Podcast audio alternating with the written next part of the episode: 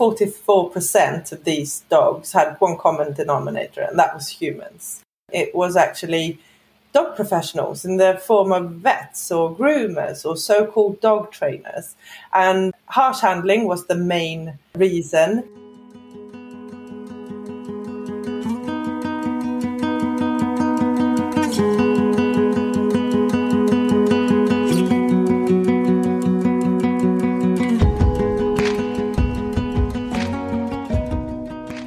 Listening to the Believe in Dog podcast. I'm your host and resident dog mom, Erin Scott. Not only can a dog be your best friend, but I believe a dog can be a healer, a teacher, and an inspiration. I can't wait to share with you stories of how the love of a dog is changing our lives and changing the world. This is Believe in Dog.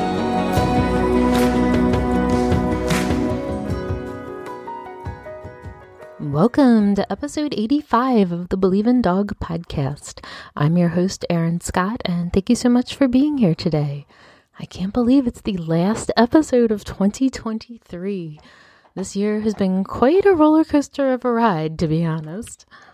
I remember just in the first few months of this year, we lost our dog Penny. My husband and I got COVID for the first time ever. I was having IT and laptop technical issues, and I was really sort of over this whole year of 2023. But here we are, we made it. And now I'm recording this episode while our new gal Nessie is out in the hallway chewing her antler very loudly in case you hear something in the background. I had intended to drop a bonus episode with my husband and I discussing the story of how our new girl Nessie came to join our family. But we actually had a personal loss in our family recently, in my husband's family, actually. And so we just haven't been able to do that yet. But I hope to have something for you coming soon in early 2024.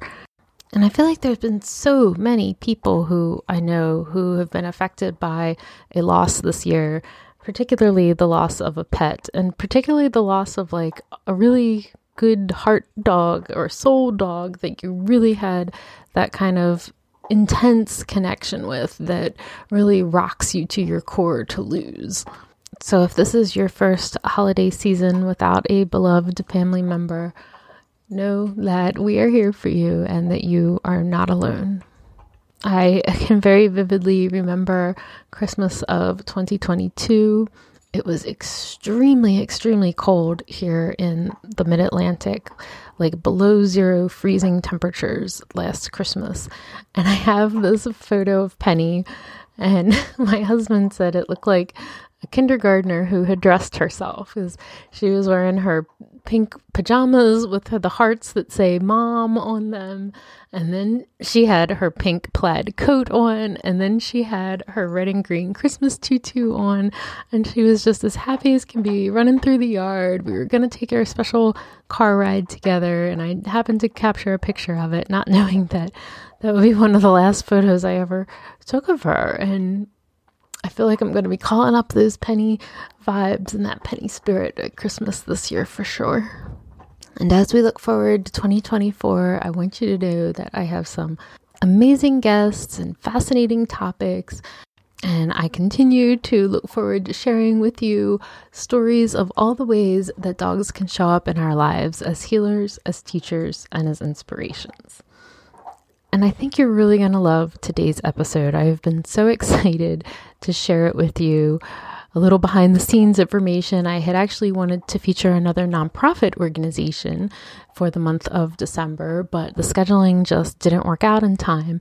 And so I was really excited to move things around so that I could get you this conversation with Caroline Alupo as soon as possible. Caroline had reached out to me to discuss the topic of trauma and PTSD in dogs. And this really caught my attention because if you've ever heard me talk about my dog Neno before, you know, my husband and I have actually kind of jokingly said that we think he had PTSD from his early life of neglect and abuse. And Caroline is here today to tell us that that's no joke. Dogs can absolutely suffer from PTSD. In fact, she did her whole master's thesis on this. And I'm going to include a link to that in the show notes because I really think it's a fascinating read if this is a topic that you're really interested in. So, Caroline's going to share with us about her background with dogs and how this topic of trauma in dogs became important to her and why she pursued this in her own life, and how she has created a criteria to help other dog practitioners diagnose PTSD in dogs.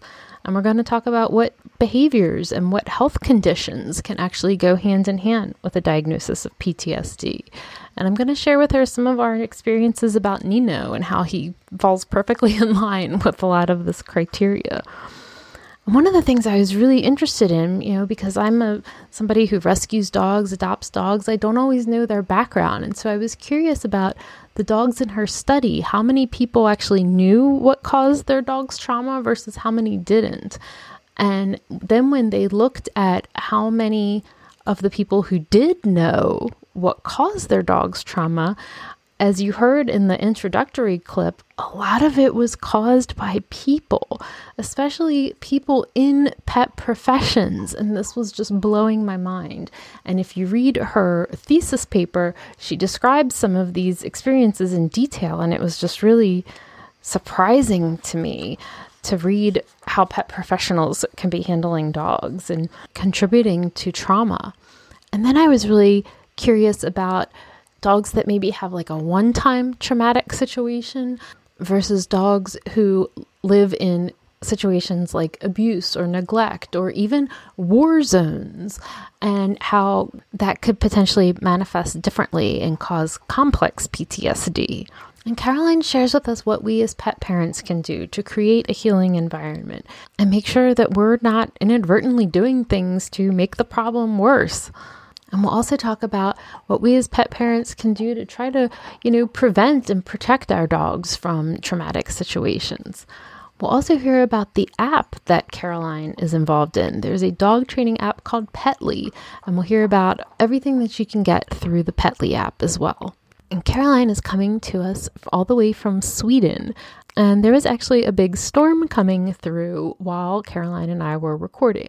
Now, the good news is we didn't have any kind of technological issues, but her dogs were kind of tap dancing with their toys in the background a few times. I think you're going to love this one. I'm so excited for you to meet Caroline Alupo. So, we're here today with Caroline Alupo. Caroline, how are you? I'm doing just great. How are you?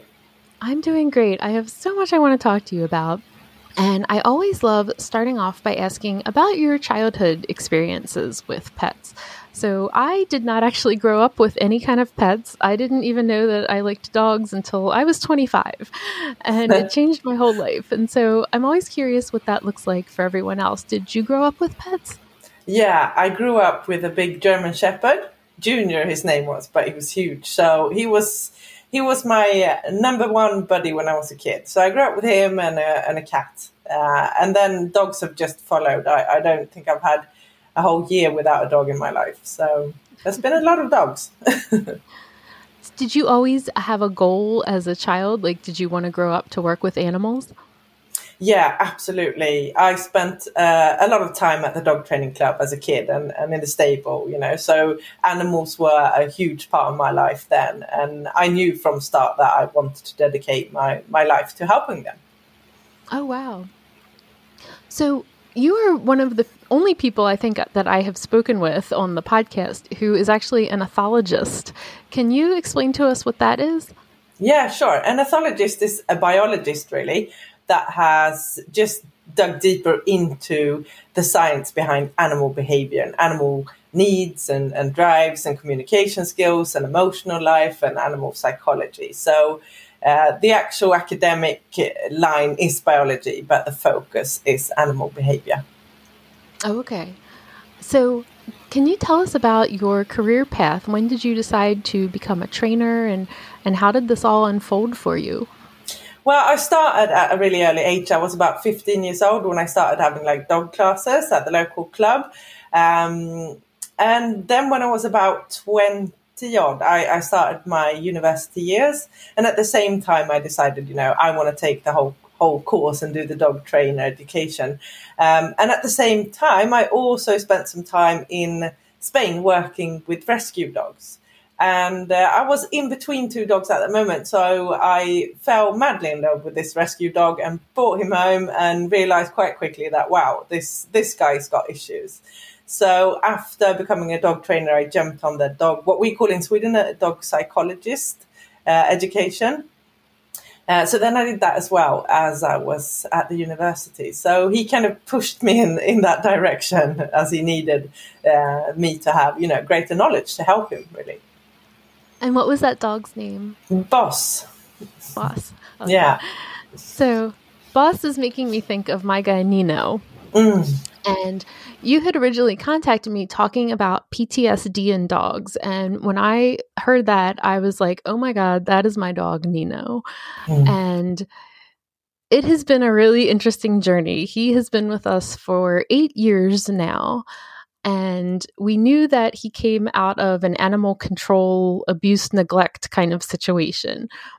And all of our dogs, because we've always adopted rescue dogs, you know, we know that there was something not great in their past.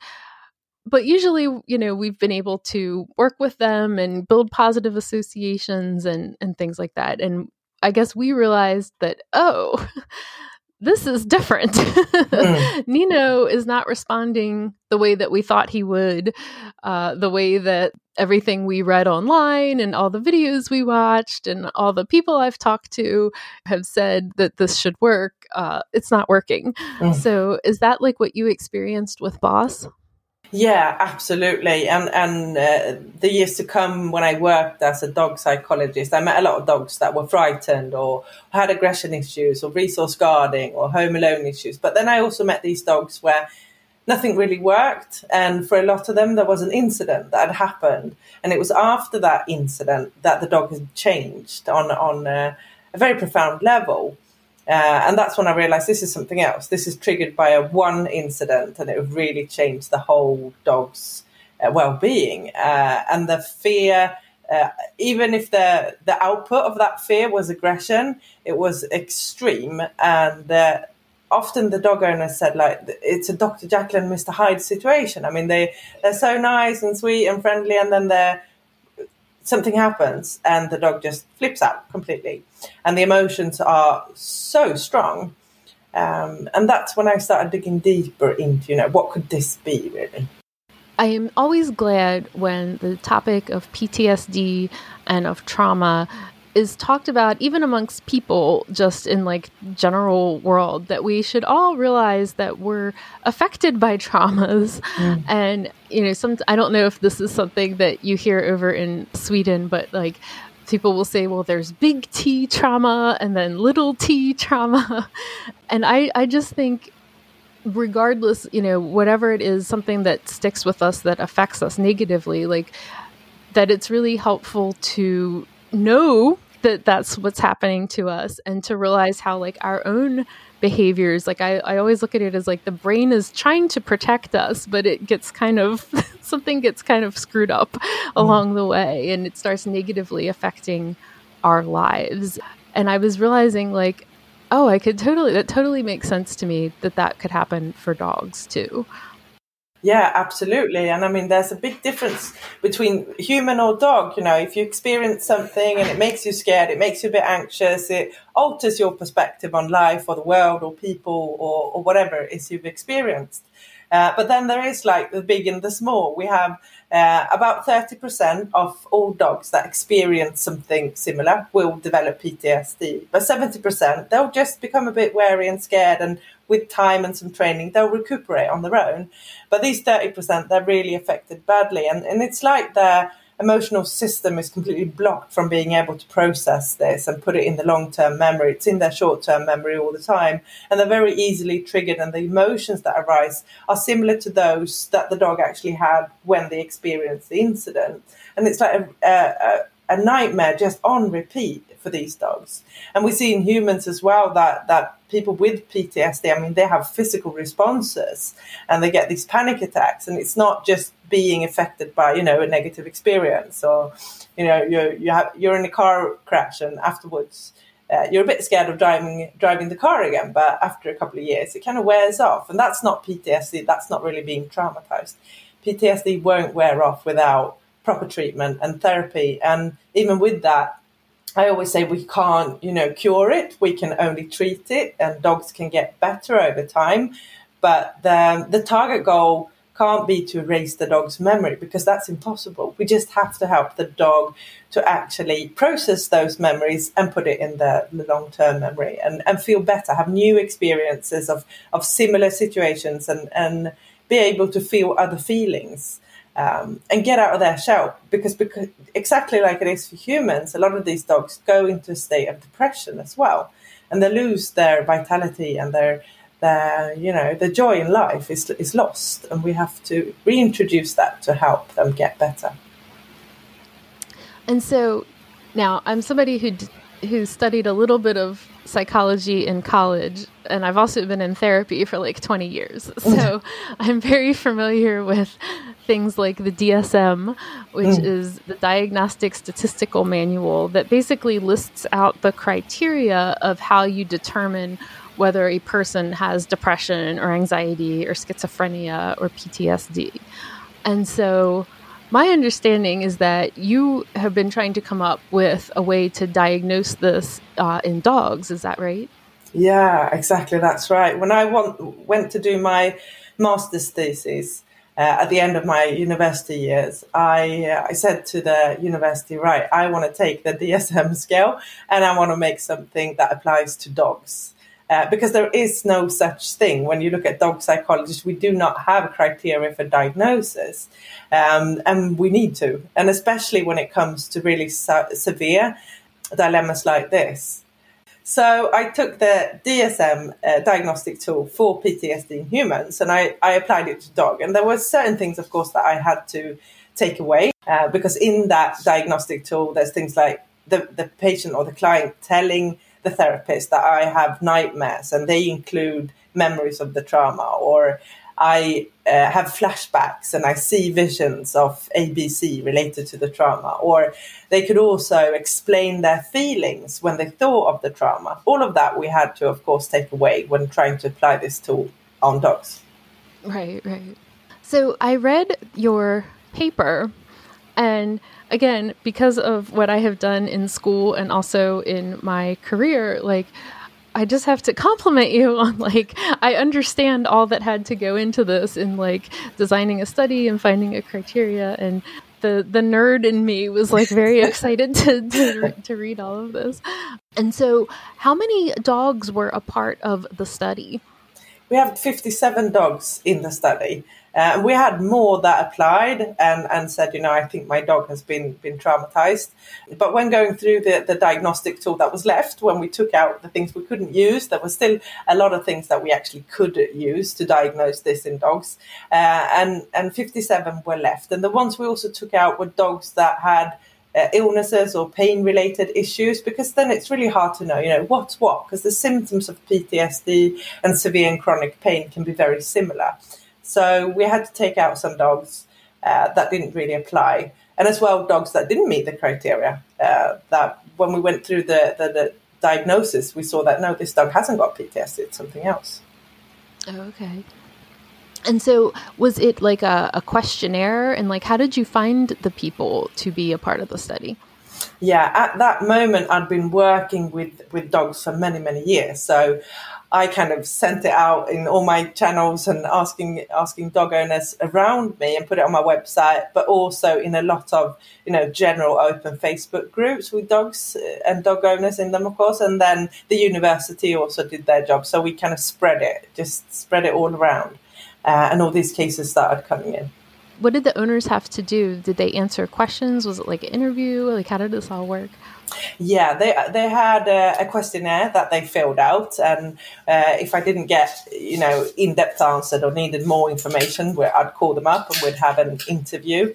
And then there's also a part of the study about. Um, the discussion part about the study, where I also relate to finds that I've had in my work experience. So there's really two parts of it. And so I know that I bet there are pet parents listening who are wondering is it possible that my dog has PTSD? And so, since obviously we can't ask them, right? Like you're saying, mm. like you can't ask, like, hey, do you have nightmares? You know, why does that car scare you? What is it that you look for in a dog's behavior or even in their physical health? Like, what are some of the indicators that a pet parent should look for to, to think maybe this is what's going on with my dog? Mm. The first thing, if the dog is, you know, a happy go lucky pet dog, and then suddenly the dog experienced something that's potentially traumatic, because it's never the incident in itself that is is classified as a traumatic incident. It's the dog's subjective and individual response to it, really, that the dog's feelings, and that's why this can differ between dogs.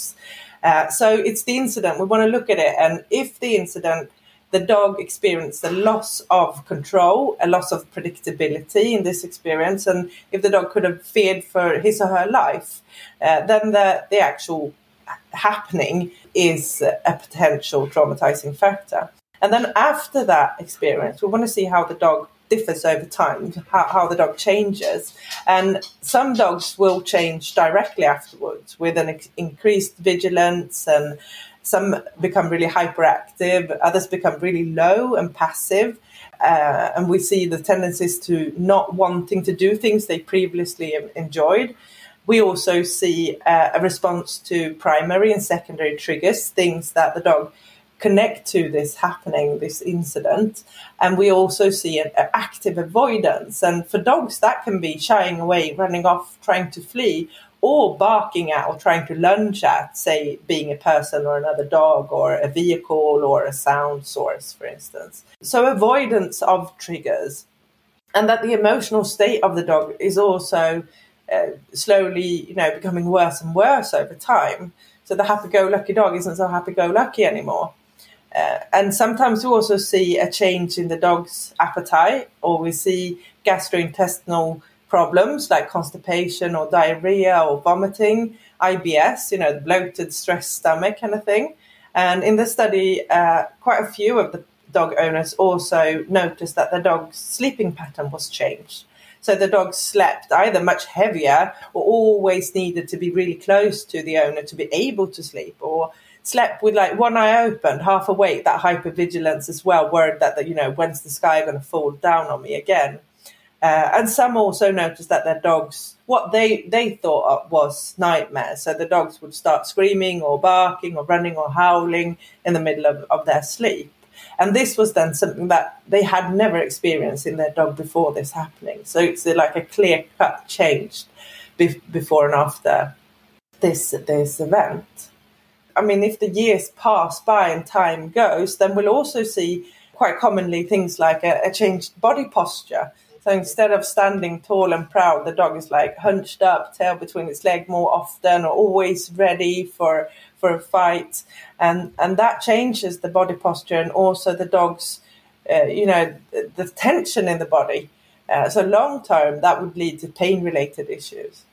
Yeah, I was in my mind based on just my non professional pet parent mind, I was thinking that it either goes one of two ways. It either goes to like fearful, aggressive, reactive dog, or it goes to like the fearful, avoidant, shutdown dog. And that's what Neno is. And uh, it took us a while to realize that that's what was going on with him, you know? And I remember when we went to adopt him, we still had my dog Penny at the time and uh, they had to do like a meet and greet to see how they did. And he just didn't react to her at all. And they were kind of like oh this is like the most calm meet and greet. They're going to be great together you know? And getting to know him over the weeks months that followed i'm like oh he was just a completely shut down dog. Like yeah. now we were very fortunate. They got along really well together you know they never had a problem. But we call it zombie dog mode when he gets very uncomfortable. It's almost like you can see like the lights go out and he's like Neno's not even home anymore. He's just in this like fearful state of like get me out of here. Yeah. Dissociation. I mean we see that in humans with ptsd and we also see it in dogs. And and i mean the severe form of it is apathy really the when they just completely shut down. But yeah. dissociation is quite common in ptsd dogs especially in the passive copers. So they they shut down and they go into a freeze state and they kind of lock lock in that state. Yeah i'm pretty sure he was like that for a really long time. Mm. like when he ended up in the shelter and when, you know, and when we adopted him. And I, I remember like it was so funny like after a week or two of being at our house he started doing zoomies around the house and you know and we were like oh my god this was mm. amazing you know because he had just kind of been so blah you know when, when we first got him there and just everything would scare him he would just like pancake hit the ground if the furnace came on if the dishwasher was on we had never seen that kind of extreme we thought anyway extreme mm. behavior you know in, in a dog so uh, like i said this is also personal to me and I'm, I'm so excited to to get to talk about this with you so I was really interested, you know, obviously he's a rescue, so I don't know his history. So, of the people who were a part of the study, like, did most of them know what had caused the trauma in their dog? No, not all of them. Uh, quite a lot of them were rescues. And in my line of work, you know, I also meet a lot of dogs that are diagnosed with PTSD, but we haven't got a clue what caused it. But we see all the symptoms. They they tick all the boxes, you know, of the criteria for PTSD. And in those cases, we just know that they are traumatized, but not for for what reason. We don't know the cause really behind it. And sometimes the dogs kind of tell the story because their trigger reactions, what they react to, kind of gives us little hints of what, what's happened to them. So it's rather, rather important to try to figure out, you know, what are the primary triggers here? What are the secondary triggers? And what could have happened to this dog? So yeah, rescue dogs, they are, yeah, I meet a lot of them with this kind of dilemma. So of the people who who did actually know what traumatized their dog, can you tell us like what some of those types of situations were? Yeah, absolutely. It was quite a horrific found when we saw that 44% of these dogs had one common denominator, and that was humans.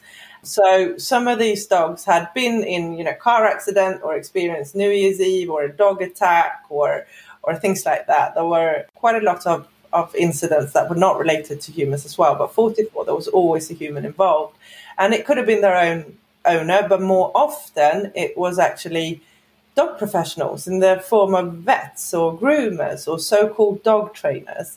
And harsh handling was the main uh, reason. And with harsh handling, I mean punishment. I mean violence, really. It was choke chains and pulling and pushing them down to the ground in these alpha rolls or beating them, kicking, um, or overexpose, overexposure to, to sound when people try to sound train their dogs, pinning them down to the ground and and firing off guns and things like that. It was really, really horrible.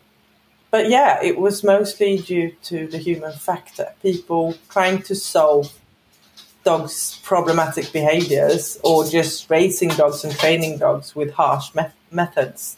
Uh, and in this, in the case of groomers and vets, it was often dogs that had shown some kind of opposition to the handling, growled, for instance, and they were pinned down or or strung up in a prong collar, things like that.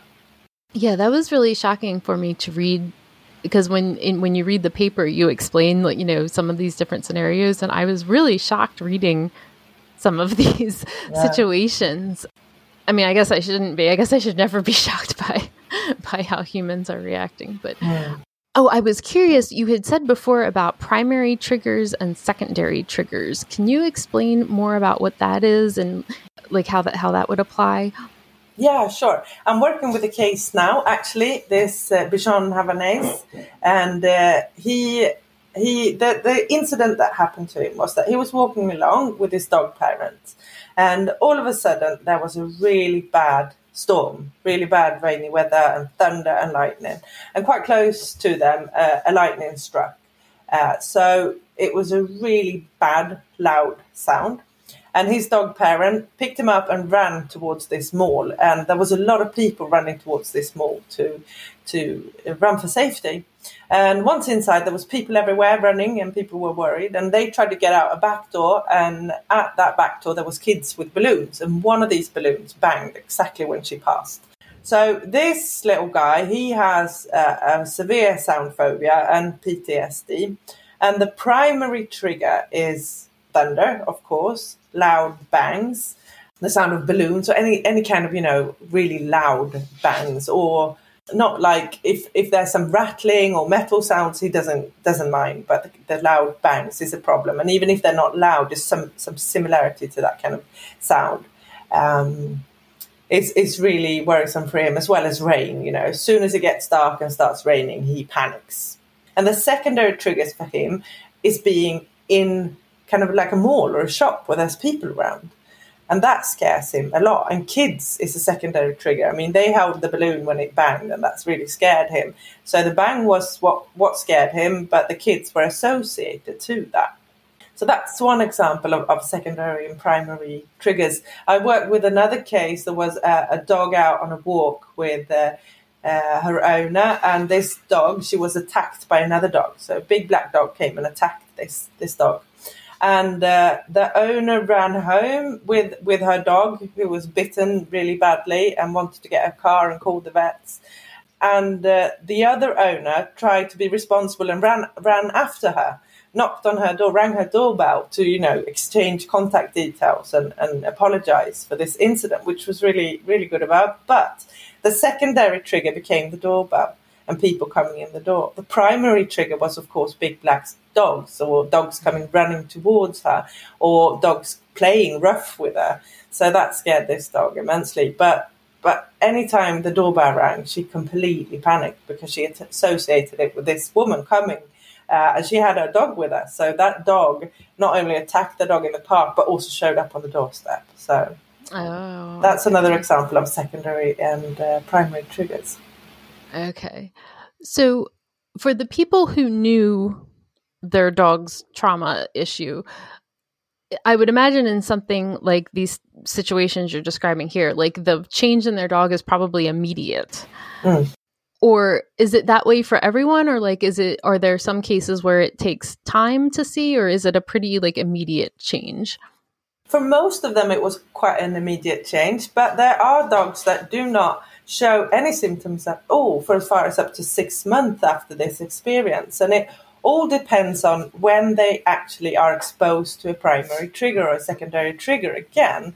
And that can take time uh, to set in. So I had this one case in the study. The dog was alone in like a dog pen outside, and the ice cream truck came and circled the, the premises with their we have like this really loud melody they played right. and it just kept circling this this farm uh, with this loud melody on and that dog developed PTSD got really really scared uh, and uh, and was all alone in this situation and it took months and months before the dog heard a similar sound and melody so the owners didn't have a clue but uh, when it when it happened again they they saw in their dog that oh my god this is this is terrifying for this dog.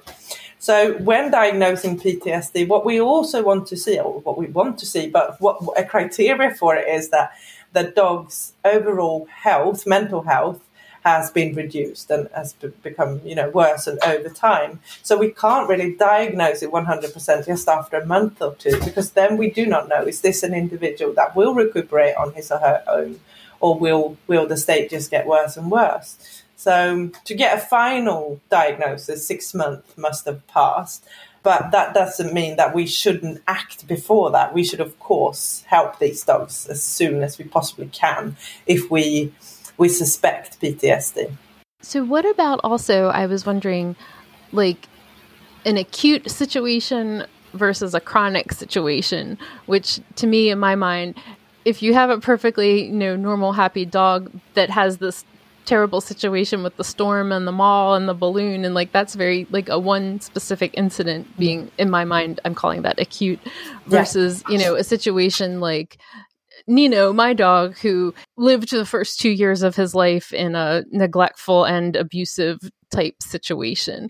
Or I was even thinking of dogs that are in like war zone type mm. situations, you know, where the, something is like just ongoing, ongoing, ongoing is there any difference for you when like diagnosing this or i guess it, maybe it's in their recovery process of whether it was like a one-time thing or whether it was like a, a long-term thing yeah we see that the dogs that have been subjected to something uh, traumatizing for a longer period of time like neglect or a long uh, many years of abuse or violence or, or these war war dogs then the risk is much larger for PTSD complexa, so a, a more more or less chronic disorder, chronic disorder. But it's still treatable, but not curable.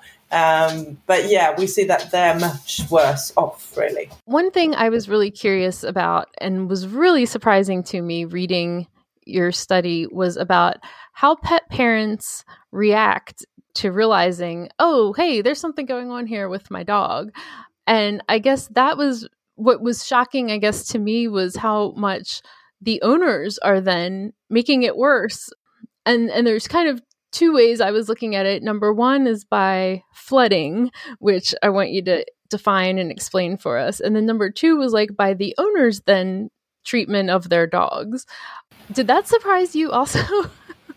yeah, that was worrisome. And I mean, we have very strict animal welfare laws in Sweden, and we do a lot of research on, on you know, in the universities on dog and dog psychology and dog's emotion, but still we haven't got very far. and I think on the downside of it, I mean, on the other other polar side of it is, you know, media and TV shows that kind of show quite harsh methods, really. And when people just Google around and try to find solution of dogs being aggressive, they quite often find, you know, video clips or TV shows where people are very harsh to the dogs and dominate them and, and you know, and we saw that in this study. And I'm so thankful for all these brave dog owners in this study that poured their heart out and were very honest about having to have punished their dogs uh, because of not knowing better, really, and being at the end of the line and being really frustrated and, and, and trying these harsh methods. And what they quite quickly experienced what that, that it didn't work and the dogs were just re-traumatized. Yeah, I mean, there was things like people were like pinching their dogs, like multiple people were talking about pinching their dogs or beating them or doing this alpha roll thing. And I was kind of like, WTF? like, what is going on here? Yeah. like, pinching? Yeah. Like, who does that? yeah. And we had, at that time in Sweden, we had a lot of dog shows from abroad that were, were on the telly uh, showing very harsh methods. So I think that that really does uh, doesn't help. uh, yeah, and um, I think it's like people it, with without the knowledge and in, in really, you know, being really frustrated, they just don't know what to do. So and it's it's sad, but it's quite common that you try to solve aggression with with you know more aggression, but of course it's just a really vicious circle. And at that point, I don't think they really knew that their dogs were traumatized. They didn't understand, you know. Uh, they just experienced that, oh my God, my dog's become really vicious around resources or reactive on the leash. And uh, they, I don't think they'd, they'd uh, you know, placed out the whole puzzle and understand what was going on, really. That's true. Because as soon as they do, then they often realize that, oh my God, what have I done, you know? I've tried to, to correct this instead of understanding the deeper reason. Okay, I guess that is making more sense to me because I guess if the dogs are becoming fearful, aggressive, then you feel like you need to take control of the situation. Because I'm thinking just of my guy Neno, who is like so fearful that like I would never want to do anything harsh, but you know, I'm not saying that it's okay, but I'm saying, oh, you're reminding me that I guess when there's an aggressive situation, yeah. people would react differently than if it's a fear, like a, a, genuine fearful situation. Yeah, in the study, all the people that had tried harsh methods had aggressive dogs. That they had an out, okay. active output, a reactivity issue, and they weren't the you know the scared, fearful ones that drew away. So it was okay. That doesn't excuse it, but at least it makes a little more sense to me yeah. in my mind of, of trying to understand, yeah. you know, where where people are coming from. Yeah. And so, talk to us about flooding because this is something that I know we have probably been guilty of with our guy accidentally because you know we were trying to like do like the conditioning like for instance Neno is very fearful of the car and mm. so you know we would try just like getting him to jump in the car and give him a treat and then jump out, you know, oh. and like try to like build up into like, well, let's just ride down the street and then come right back. And, you know, and it's like, that was just too much, you know, just mm. even doing these things, you know, I think was flooding him, you know. And so then as with my with what I know, I'm just like, well, I don't know what you do then. so this is where it's like, oh, he's not responding the way that we thought it was, and then we don't know what to do. So basically, our response has just been, well, unless it's a situation where he absolutely has to get in the car, he just doesn't get in the car, you know. Yeah, I mean, flooding, it's an overexposure, really, which is really easily done with these dogs because when you trigger train, or if you live in an environment where the trigger is all over the shop, you know, other dogs or sounds or people, it's so easily to overexpose these dogs because they're hypersensitive to their triggers, of course. So it's it's an overexposure, which means that the emotional system can't handle what they're experiencing. So the dog is experiencing a sound or just the, the, the sight of another dog and the emotions that arise are too big for the dog to handle. They can't process. They can't, you know, change their minds about their feelings. They can't be counter conditioned. They won't take a treat, you know. Um, right. And they're not trainable. And, and this emotional system is just completely flooded with emotion. And this worsens their situation. It worsens their yeah, like for instance, we drove to the beach this year. So it's about an hour and a half, two hour drive with Neno. And I mean, he just pants the entire time and drools and he's you know he's lays down he's up he's up he's down he's you know down up down up. And we would try to give him treats. Like he can't even take the treat. Like he doesn't even know that there's a treat there you know? And and i'm just like i'm sorry dude. We don't make you get in the car that often but we, we're just gonna have to suck it up right now. I'm always like i don't know what else Mm. We do. We try not to have to get him in the car, but every once in a while he's going to have to get in the car, you know. yeah, yeah. And I mean, when working with with these dogs and setting out their treatment plans, I want to look at it as a triangle. And in the top, we've got that fear. For instance, the car fear. You know, a dog that really freaks out when when he's in the car. So that's the symptom, really. That's what we need to trigger train. But in the middle of this triangle, we have the feelings that the dog feels at this moment. If it's, you know, uh, a fear or a stress, or if it's anger or loss of control or whatever it is. And then at the bottom, we have the, the overall well being of that dog. And here we can adjust things to make the dog more open for an emotional change so we have to balance everything and make sure that the dog has everything he or she needs to be able to go into a behavioral therapy and, and trigger train and actually change. And most often I spend a lot of time in this base of the triangle fixing everything and and mapping out you know what are the triggers? What was the incident if we know? Um, what did it involve? And if I have a dog in front of me that's you know, doesn't sleep well and has gastrointestinal issues and is kind of low and down and doesn't want to do fun things anymore. You know, that's what I want to start uh, adjusting before we even get to trigger tra- training. And that can mean changing their diet so they have nutrition uh, in their body that actually helps them recuperate and get better creating a sleep schedule so they actually do sleep and sleep well, even in the daytime.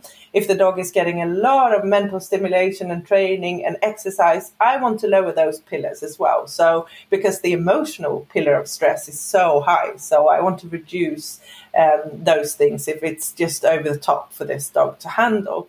And then I want to add things that really you know, tickles the dog's lust and curiosity and playfulness and happy feelings. So we're balancing the emotional system. I also like to work a lot with exercises that helps them, you know, find their balance. So balance training really, because being in their body, feeling their body, getting a little out of balance, and then finding their focus point and their deep breathing and their balance. That's really good training for these dogs. Massage is great, and even if there's a lot of locked up traumas and and po- trigger points, physical trigger points in their body that they're protecting uh, and closing up their body, I want a physiotherapist to work with this dog and help that dog, you know, stretch out and get that sore muscle pain out of their body. But somebody that knows PTSD and knows that this tensed up muscle isn't only about a muscle, it's about a, a trauma, it's about memories, about, it's about really bad feelings. So I want to do all that, and, and foremost, before any of this, I want to make sure that this dog is not sick and is not in pain. And quite a lot of these dogs also have pain related issues, and that adds a layer to it. So all this needs to be done, and, and the owner also needs to do like things on a daily basis that makes this dog giggle to get them out of that really, you know, depressed state. And we want, might need to add uh, other, you know, measures to it, like supplements, for instance. And if it's a PTSD complexa case, we might need medication to help this dog feel different because there's a chemical imbalance, you know, that we can't just adjust with training. So it might be, you know, a month down the line or even two sometimes before we can start the trigger training. And then I also, when, when we start, I want a le- really low exposure. And when it's possible, desensitization. So no treats, no rewards, just listening to those sounds or looking at dogs on telly or, you know, without us having to counter condition, just slowly habituating and getting used to, to these sounds or smells or whatever it could be. And if that's not possible, if we see that, okay, we have a trigger list, list left with a lot of triggers that the dog can't get used to, that's when we start counter conditioning. And we don't do that in the form of, say, for instance, the dog is scared of other dogs. I just, I won't just go out and place my dog somewhere and stand 20 meters away and start treating this dog because that is too hard. So they need to feel that they can predict what's going to happen. They can say, Yes, I want to go. I want to start this training. And they can also say, No, I don't want this. I'm not up for it. This is too much. So we start with like the bucket game, really the yes and no stop signals, like, Yes, I want to train, or No, I don't want to train. So we start practicing that. And then when the decoy dog comes in, or, or we, we uh, play the sound at a low, low, low, low volume, the dog always has asked the question, "You ready?" And if I get you know a, a look, uh, I'll start a sound that's not the trigger sound, any other sound. Or if the dog is scared of other dogs, I'll I'll you know put, a giraffe on the telly, whatever, just something, uh, and then I'll treat and just say this equals a treat, and then slowly we'll add the actual trigger, which might be, you know, the fireworks sound or the dog, and we'll do it at such a low volume or at such a large distance that the dog is not in the red in the stress scale, but down on the yellow and can take a treat. And the treat is always given away, so there's a distance added away from the trigger. Uh, and afterwards, uh, we want a stress release. So the dog isn't just to be walked back into this situation, have to do it again and again. We walk off and we have a stress release and then we walk into the situation. If the dog is ready and says, Yes, I want to do this. So there's a long leash and it's always voluntary. If the dog says, No, I don't want to do it, he gets to back out. Uh, and this takes time. I mean, nothing is done in an afternoon. So we have to do it slowly, bit by bit, and always vary what we're training against. So it's not just the trigger getting bigger or, or louder all the time. So a huge variation. Wow, I really love hearing your approach to this. Um, it was reminding me there's a book for people that I love recommending called The Body Keeps the Score. Okay. And it talks about, you know, how trauma can be stored in, in ourselves physically without us, you know, maybe even realizing it. Mm. And, uh, and when you're talking about like doing massage and things like that, and, you know, I was like, oh, that's, that's exactly that book. And I'll put a link in the show notes because I always feel like everybody should read that book. yeah. Um, I just I love hearing this approach, and you know, one of the things that you had uh, mentioned really briefly that I wanted to talk about more is like diet, because mm. if people listen to the podcast, they probably know that I'm really nerdy about my dog's diet. We feed fresh food. I'm I'm recording this with you about oh four or five days after we have brought a new dog into our house that we're adopting. And uh, I think for the first time in over 10 years, there's actually a little bit of kibble in my house because I've been trying to do like a slow transition, not to upset her, her stomach or anything. But do you want to talk about the role of diet in how it can affect dogs and eating kibble and, and things like that. yeah, I mean, we spoke briefly about the, the stress pillars, the mental activation, the physical, you know, load and the emotional load on a dog. And then there's a chemical load. And that is related to, I mean, medication, if, if the dog is on, on any such thing, or, or diet, you know, food. What are they eating? Are they eating something that's actually a, a chemical load? Uh, are there um, things in the diet that, that doesn't play well with this dog? And that's very individual, of course. So there's no right diet for all dogs. You have to find what's right for your dog. But if there's a lot of oats or rice or corn or starches and things like that in a diet, that could actually be a load on a dog. That could be something that, that isn't benefiting that dog. And if it's a lot of, of uh, you know, um, if the kibble is very colourful, there's additives, of course, uh, in that. So, and and dogs with PTSD, they're they're like humans who burn out. You know, they've they've consumed so much nutrition just trying to stay afloat, and every time the dog is triggered and has an uh, stress response, they will need all those B vitamins and magnesium and all those minerals and vitamins that help the dog manage stress. So they're normally very low on those vitamins and minerals. So that might need to be added as well as omega 3 and things like that. So I, I do love to to uh, place these dogs on a raw diet because it's very healthy, of course, and it's it's very easy for them to actually grab a hold of those nutrients because they're raw, they're fresh. Uh, but since that's not for all people, then sometimes we have to use uh, kibble, and then the high quality food is is of great importance, and and the supplements most often. So you had also briefly mentioned medication, and I feel like there are times when the I'm going to say like the medical industry, the vet industry are maybe too quick to go to medication. Um, I think this with people too, but um, are there times when you have found that medication is appropriate? And in your role, is there something that you look for to determine, like, oh, this might be a good option for this dog, or maybe not? Mm, yeah. I, I, mean, in Sweden, we're not that fast at, at, prescribing medication for behavioral issues. It's it's on the rise, uh, but for a long time, it's been uh, very, you know, rare, uh, really. Uh, and in, in most cases, supplements and other stress, you know, release strategies will help the dog to, to become more balanced and become more trainable. Um, just like with PTSD dogs, just having clear routines and predictability is really important for them.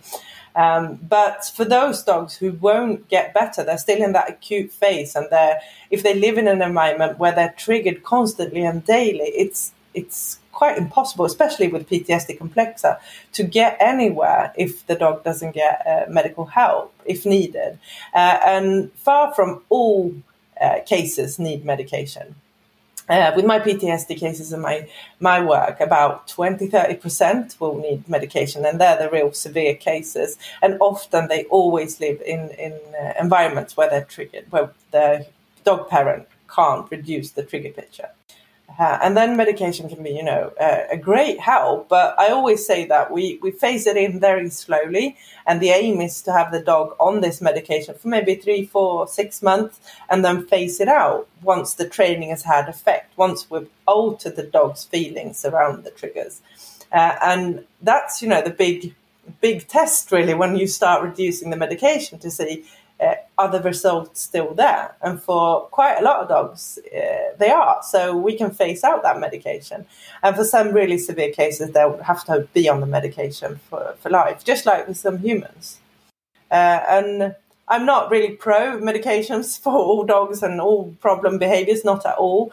But in the case where it's really, really needed, uh, it's just as bad to have a dog in, in severe pain and not give them pain relief. I mean, it's it's it's all about ethics at the end of the day. So, if there's somebody listening right now who's going, "Oh, I think my dog might have PTSD," how should they handle that? What what should they do in in their approach with their dog?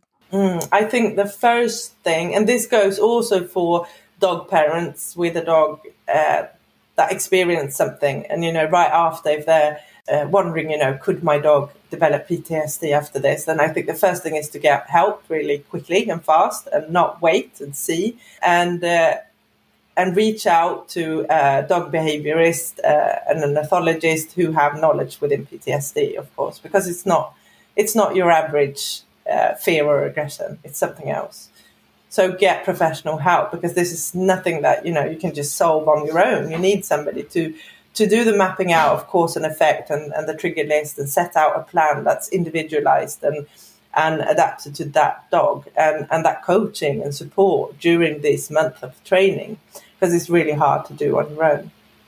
You need the knowledge. You need somebody with the knowledge. you know, like I said, I was so surprised at how how many dogs in the study the pet parents knew that it was a situation with a dog trainer, with a veterinarian, with a groomer, you know, somebody who's a pet professional who caused this trauma situation, you know, with their dog. What steps can pet parents take to try to protect their dogs from being put in these situations? Mm, very important question. I think you know, I, I, want to say trust no one, but that, that, that's not a good advice at all. But my husband would wholeheartedly agree with that advice. no, but I think be aware, you know, that uh, our titles, at least in Sweden, you know, being a dog groomer or a, or a dog psychologist, they're not, you know, protected titles like like a vet, and even a vet that that does have that protected title it doesn't mean they have the knowledge uh, of dogs' behavior and how to, you know, help a dog that's fearful or angry. Uh, and uh, make sure, I mean, before you go to the vets or the groomers, you know, make sure that you ask, you know, what what are your strategies if my dog gets angry or scared, and tell them that, you know, if this is a situation with my dog that you can't handle, I will handle it. Uh, and if you get a gut feeling of something, this is not correct, this is not right, they're not handling my dog in a positive way, then interfere and stop it. I mean, you're the paid customer. Don't stand next to this and, and just watch it. Stop it straight straight away. And um, here we have in Sweden we have an organization that kind of like quality controls dog trainers and dog psychologists. So here I can always say always go go to one of those trainers or, or dog psychologists. Uh, and what that organization does is checks out, you know, their education and, and their ethical values. Uh, and I think that's super important. So anybody that says, "Oh, I'll fix that reactivity problem in a jiff," you know, I got methods, I'll solve it for you. That's probably harsh methods, and you want to stay clear of that. Yeah, I think it's really advocating. You know, we've had to get really comfortable with advocating on Neno's behalf mm. and not putting him, you know, in situations that aren't going to set him up for success. I know we have uh, something here. I'll put a link in the show notes, like the fear free professionals, mm. yeah. where there's like special training that either vets or like vet tech staff, and I think even other professionals too, like trainers and groomers, can get fear free certified that they can use methods that aren't going to, you know, hopefully cause these kinds of, of traumas. Yeah. And I mean, if you reach out to your local, you know, vet clinic and they haven't got one that's fear free, then ask for it. I mean, if the demand is out there, they'll have to start thinking about it. Uh, super important. Yeah. And it also goes, I mean, now we're talking about dog professionals, but it also goes to, you know, your neighbor telling you, I'll help you out with your dog, I'll solve that behavior issue, or or you know, your best friend who's really good with dogs, but it doesn't really suit your dog, that kind of training. You know, right. stand your ground and say, stop, no, don't do that to my dog and be, be proactive. I mean, this if it's happened, it's already happened and it's too late. So you want to, you know, really be that advocate for your dog and and not put your dog in a situation that could scar the dog for life. So I'm imagining that there are probably a lot of people listening who are going, "Oh my gosh, Caroline's great. I wish she could train my dog." yeah. So I was really excited to find out that you are part of an app, a dog training app called Petli. Yeah, exactly. I mean, if there's severe PTSD cases, uh, you can always reach out to me and, and I'll help you along. And, you know, if you've got a dog, a puppy or an adolescent dog or an old dog, a senior dog, whatever, uh, the Petli app's there to help. So the Petli app is full of courses, training, and articles, and it's all, you know, scientifically backed and, and ethical. And a lot of it is being proactive and, and uh, making sure that your dog gets the right training, the positive, you know, kind of training and build that confidence. And it also gives you, as a dog owner, a lot of knowledge you know, on how to handle your dog and how to, you know, uh, if it's uh, grooming or if it's just walking on the leash or it could be recall, but it could also be things like diet and pain assessment. So we kind of have a holistic approach on dog and a lifelong journey kind of uh, set up in the app. So you can start with a puppy and move on to the adolescent course and the adult course and then the uh, senior course. Uh, and there's also a really nice and welcoming community. So we have like a social media community in the app. So apart from the training and the courses, there's also this, you know, warm community where our dog experts are very active. They answer all the questions and they're there to help. And if you get stuck, you know, along the way when you're training their dog, your dog, you can always send in videos of your training to our dog expert that will have a look and write you back and feedback your training and, and tell you what you can adjust and what you're doing great. How did you get involved with this app? Uh, my co-founder reached out to me about two years ago, and he was like, "Oh, my." It's quite a funny story because his parents just got a dog, and they were googling everywhere to try to find this knowledge, you know, on how to get it right. Um, and he he wanted to help them, and he realized that God, it's a mess out there. There's so many you know sources and who knows who to trust and some advice really bad and some seems good and you know so he reached out to me and just said you know how, you're traveling all over scandinavia trying to educate dog owners. How about putting it all in an app? Do you want to help me out? So we kind of joined forces and and fused tech and dog science into this product. Yeah i think it's a brilliant idea. And considering I now have a dog, I really need to work with not pulling the leash. cool. Because I just about had my arm pulled off my body this weekend. Uh, it's definitely something I'm going to be looking at. cool, cool. Yeah, get Petli and check it out. And and I mean, all the answers you get in the app and all the content is, like I said, backed by science and ethical. There's no harsh methods, and we really, I mean, we love dogs, and it's all for dogs and dog owners. So whatever methods you find there will boost your dog's self confidence and will boost your teamwork and, and solve your dilemmas if you have any. Oh my gosh, Caroline, you are just awesome. Thank you. Thank you so much for everything you shared with us today. Thank you for having me. And uh, I'll make sure I have links in the show notes so that everybody can find you and also the Petli app. Yeah, super cool.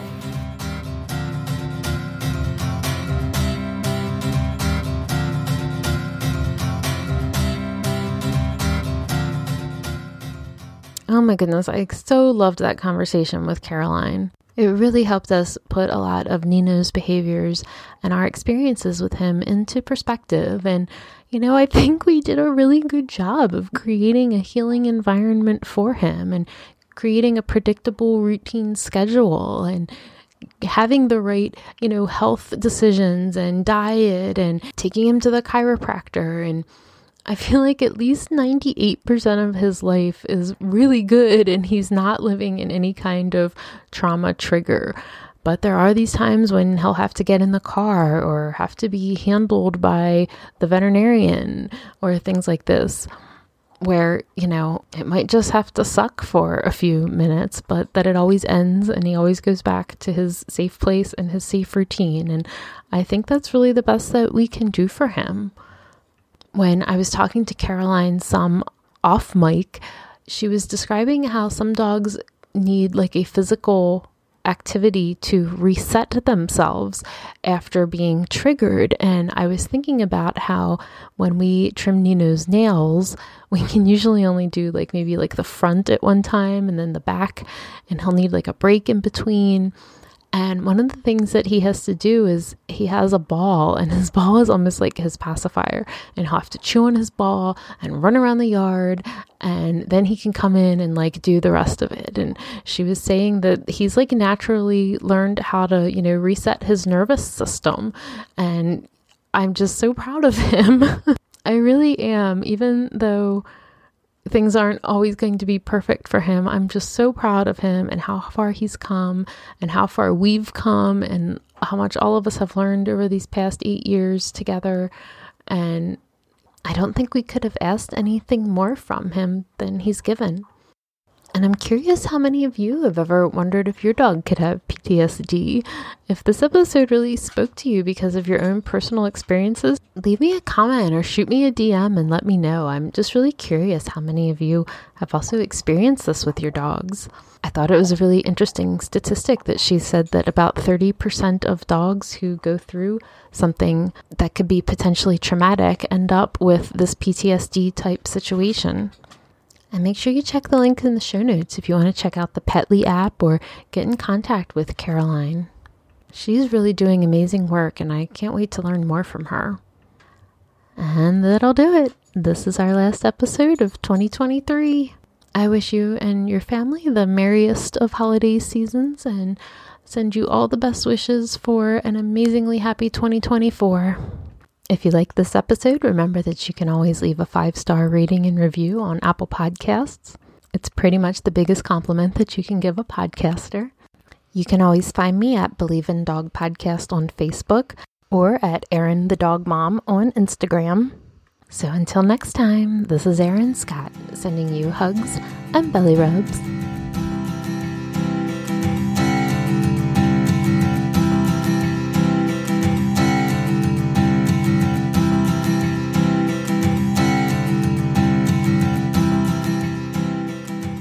Believe in Dog podcast is a production of Hugs and Belly Rubs LLC.